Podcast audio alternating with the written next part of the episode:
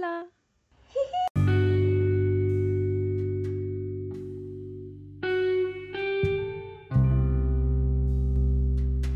Many times in my life, I have let my brain decide which path I must take or follow, not knowing that's where the fear resides.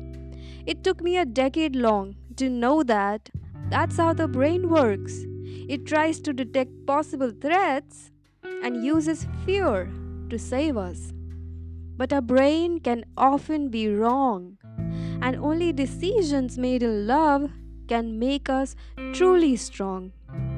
Because fears are bullies that we must fight and go after what we love with all our might. So, this time, when I choose to move in love, I know I chose right as I'm greeted by the white dove.